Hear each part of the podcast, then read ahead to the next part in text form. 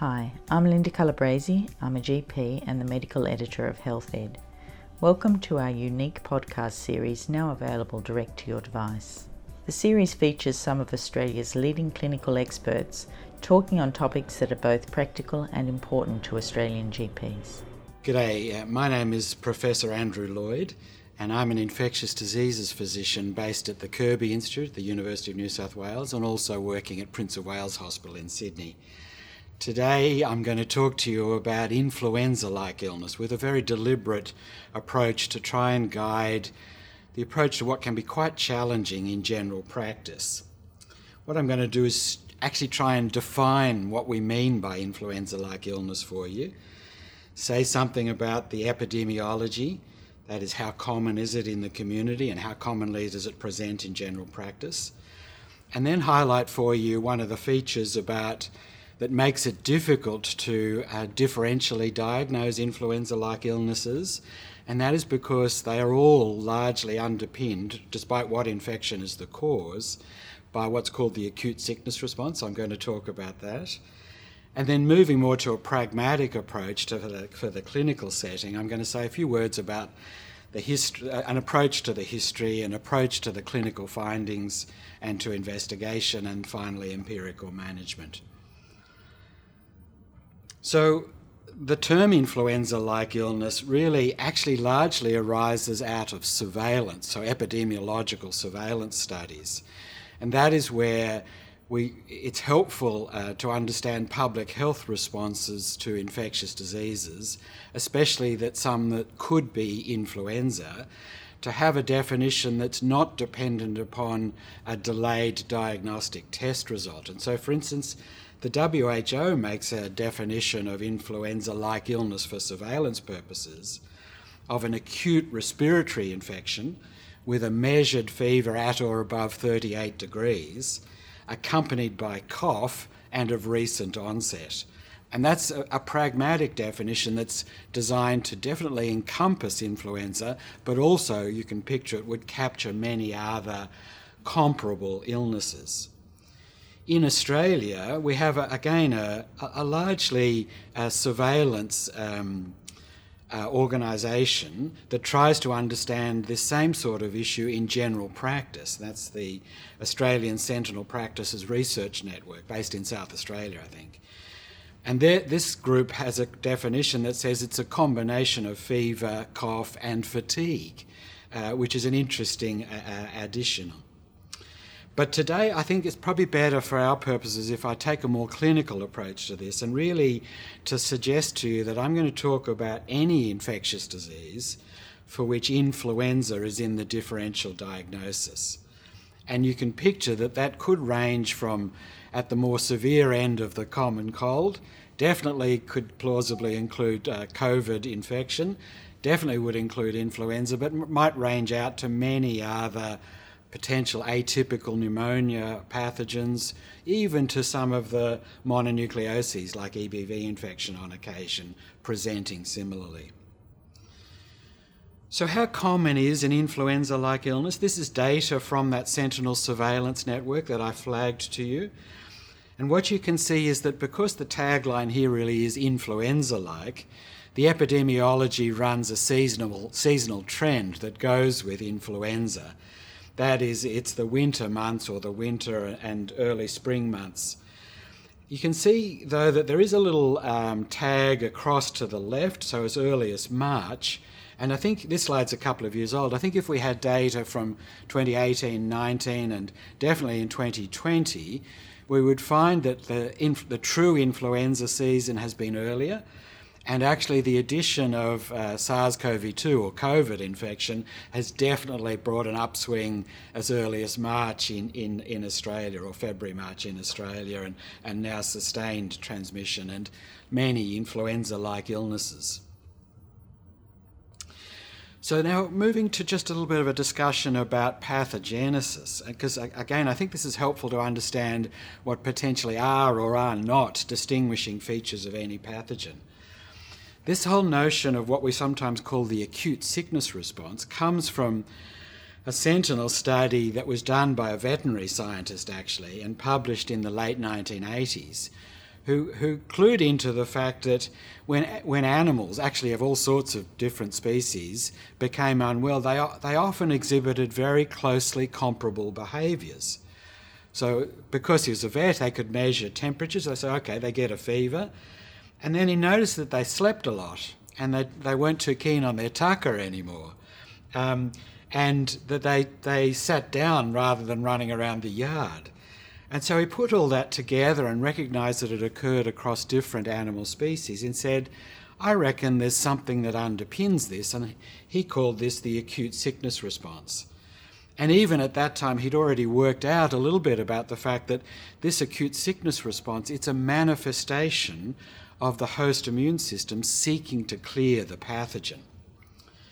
So just fleshing that out a little bit more in the human context, what we know is the acute sickness response to many, many different infectious diseases, but certainly all of the ones we're talking about today.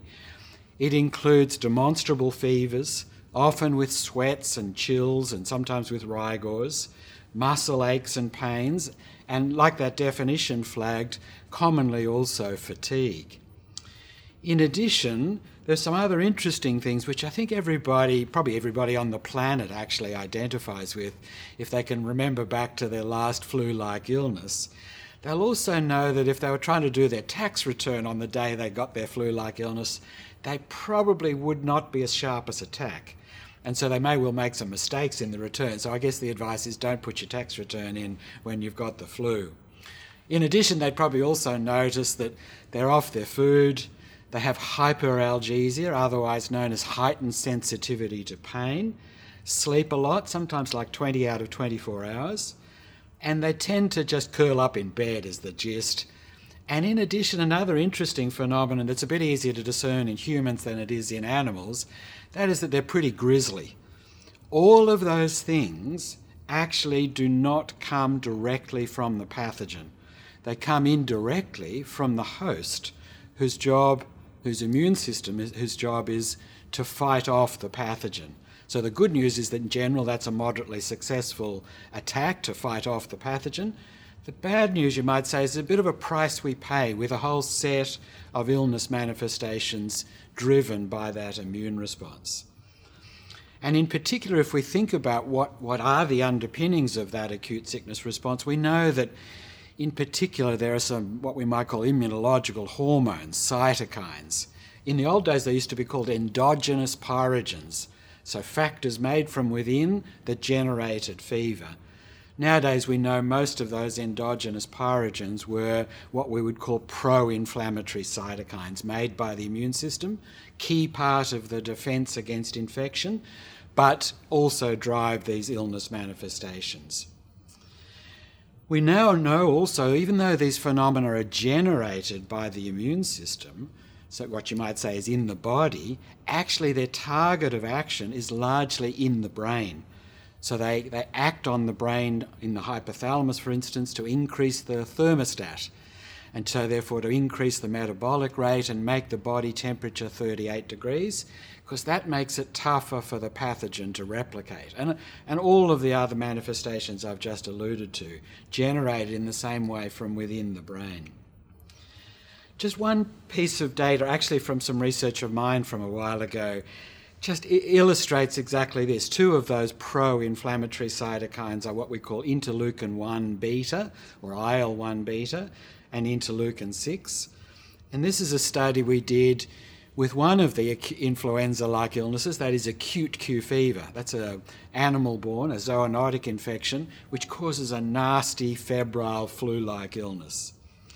And here what you can see is if we measure in the serum, or more particularly if we just take white blood cells and culture them overnight and ask them to do what they're going to do and produce factors that would be released into the serum, you can see there are strong correlations with a whole range of those illness manifestations that I spoke about with the level of the cytokine that's produced. So there's a large body of data of this type that says, yep, these factors are, are the underpinnings of the acute sickness response. So how do we deal with, moving now more towards clinical practice, how do we deal with uh, influenza-like illnesses in clinical practice?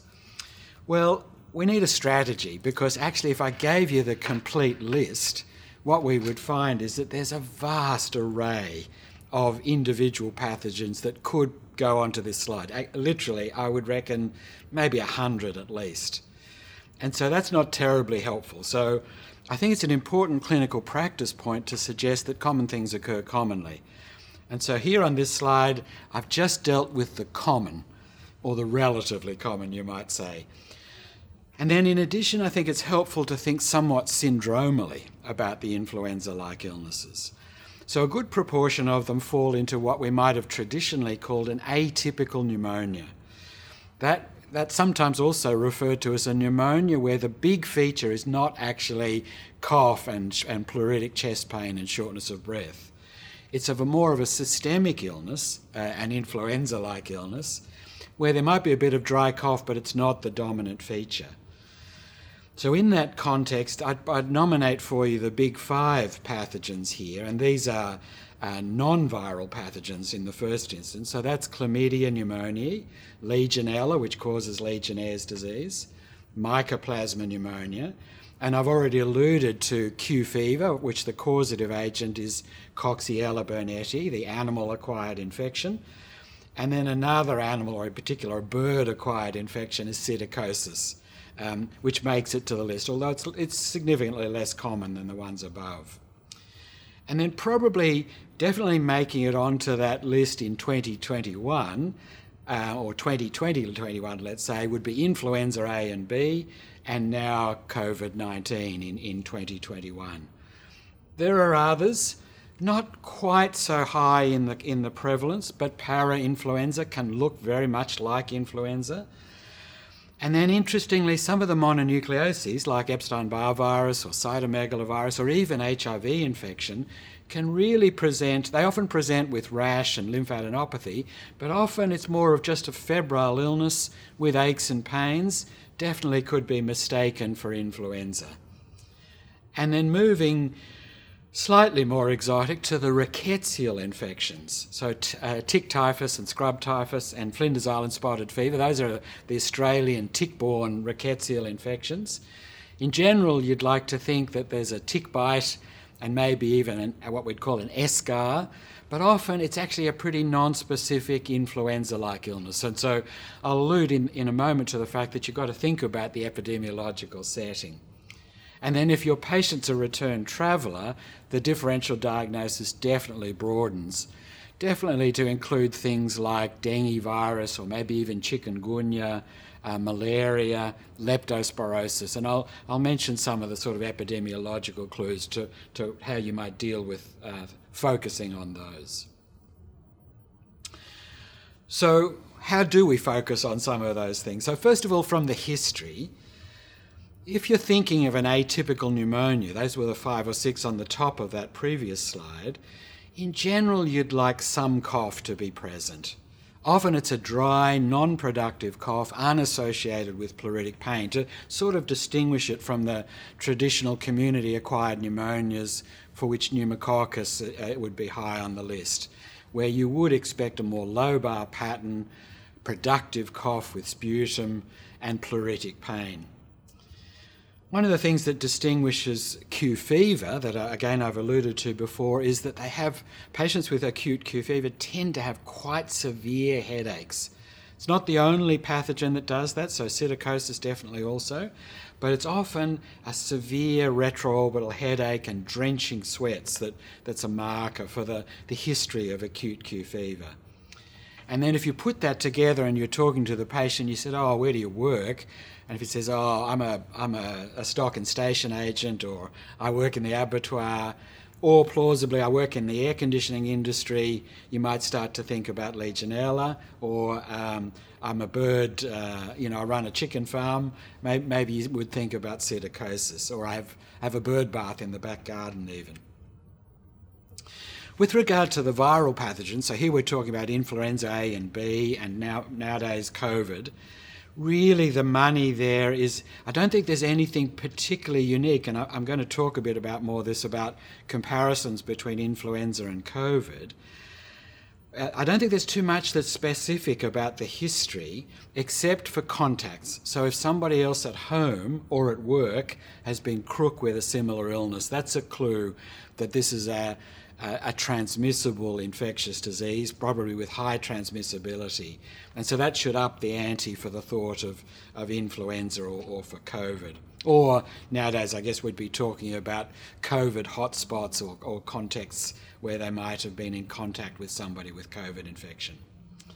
And then moving down the list, as you can picture, E B V, so-called kissing disease, you know, teenagers or young adults who uh, have been kissing or having perhaps sexual contacts, men who have sex with men for H I V. Tick bites uh, or tick exposure environments for those rickettsial infections. And I can't emphasise enough, as a general statement, it is important to ask that question, have you recently come back from overseas?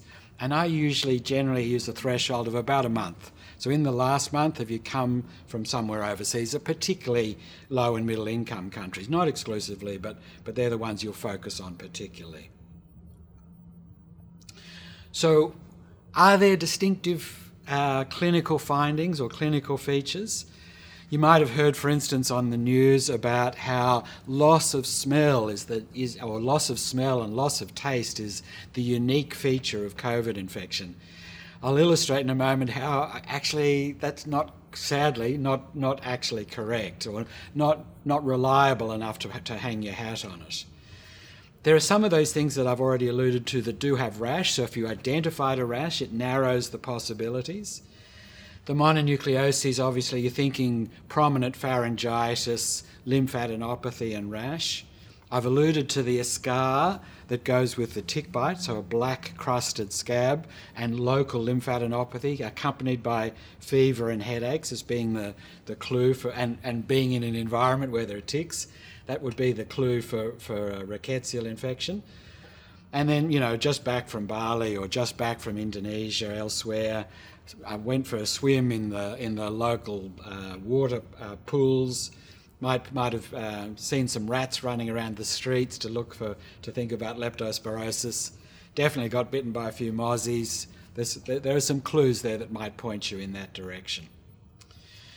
So what about actually if we compare the prevalence and distinctive characteristics of some of the list uh, that you can see on the left-hand side there, thinking about COVID, common cold, influenza, or even non-infectious things like traditional allergies, like hay fever. Well, even in allergies, you can have a low-grade fever, you know, so thirty-seven point nine or even thirty-eight, and dry cough definite, definitely. So if I just point you to, to loss of smell and taste, actually they're pretty common in influenza and in the common cold, especially if you've got a runny nose, and definitely true in hay fever. So sadly, if you go down the list, there aren't that many distinguishing elements. Very upper respiratory tract infections help you a bit for the common cold. The presence of um, uh, fevers and chills and rigors, pretty uncommon in the common cold and more likely in some of the, the flu or COVID or other atypical pneumonia syndromes. And fatigue, not so much of a feature of the common cold, but definitely prominent in those other conditions. So you can see so far there are some possible clues that could point you in the right direction, but it is a bit of a guessing game. So how are we going to approach this in a, in a clinical and diagnostic sense? Well, I think the first element to flag to you, as illustrated in that little graphic in the top right, in some ways your most important job is to rule out the serious and sinister. So it is definitely true that bacterial infections, so bacterial sepsis of all, cert, sort, cert, uh, all sorts of causes, can present with a flu-like illness. And so you do need to think about that. Are there clues here that say this person's actually septic but with a bacterial infection? And you might seek to gain some more direct evidence of that by urgently organising a chest x-ray to look for pneumonia, and a blood count in particular to look for neutrophilia, and maybe a C-reactive protein that's above one hundred. I was thinking, oh, okay, neutrophilia, high C R P, this could be bacterial. And then in a more diagnostic sense, you remember in twenty twenty-one, we're very big on respiratory swabs, especially for COVID, but we do have rapid diagnostics for a whole range of respiratory pathogens. So it's not a bad strategy to test for all of those things and then consider empirical treatment and early review. Those would be the, the strategic approaches. Or if you're worried, if your gut tells you this could be more serious, then consider referring into hospital for, for further diagnostics. If the person's just moderately unwell, you know, they're in the walking wounded category, you might feel a bit more relaxed about getting the investigations done, providing a bit of symptomatic treatment, probably not antibiotics at this stage, but get an early review. So I'd like to see you tomorrow or next day at the latest. And the same applies for the more mildly unwell, just to make sure that there's not a, a rapid progression. You remember in COVID, for instance, often five or six days of relatively mild, problematic but mild symptoms, and then an acceleration of respiratory symptoms and hospitalisation is the trend in those who end up with severe disease. So what about empirical management? Well, we definitely need to try and identify the serious and sinister, so that's particularly bacterial infection. I would also uh, encourage you to think about the potential for end organ compromise. Is there respiratory compromise? Is there evidence, especially if there might be pre-existing comorbidities of respiratory failure or cardiac compromise, or of somebody with renal disease? Oh, look, even if this is influenza and it's not too bad, on top of that background, it's going to be a bit more serious. So, so you have to have a triage approach to how you're going to, to manage. But if none of those things, or you think the probabilities are against those things, then really the stalwart of your empirical uh, therapeutic approach to cover those non-viral pathogens would be doxycycline. And in general, we do one hundred milligrams twice a day, planned for at least five days, but potentially for seven if the illness is prolonged. And if you have a high probability of suspicion of influenza, and it's within seventy-two hours of onset, and or there's other family members who you think are vulnerable populations, then you might consider prescribing uh, Tamiflu, which will shorten the duration and reduce the transmissibility of influenza. And again, you want to encourage early review because at this stage you haven't got a good sense of the trajectory of the illness. And I want to finish just by putting uh, putting the boot in, I guess, gently into Donald Trump to just remind you about that public health aspect. So all you can say about COVID in the U S is it's a public health disaster. And part of our approach that's somewhat better in Australia is to be aware of the need for public health, for contact tracing, for some of these things like Legionella, like Q fever, which is notified by the laboratory, or in twenty twenty-one, uh, COVID infection. Thank you very much. Thank you for joining us. We hope you are enjoying this series and will recommend it to your friends and colleagues. I'm Linda Calabresi, and on behalf of the team here at HealthEd, I look forward to joining you soon for our next podcast. If you enjoyed this audio segment, you can find out more about our free webcast lectures, which can be accessed from any device on our website at health ed dot com dot a u. The podcasts published on this page are for medical professionals only. The content is not a substitute for medical advice. If you have a health issue, you should seek the advice of a suitable qualified health professional.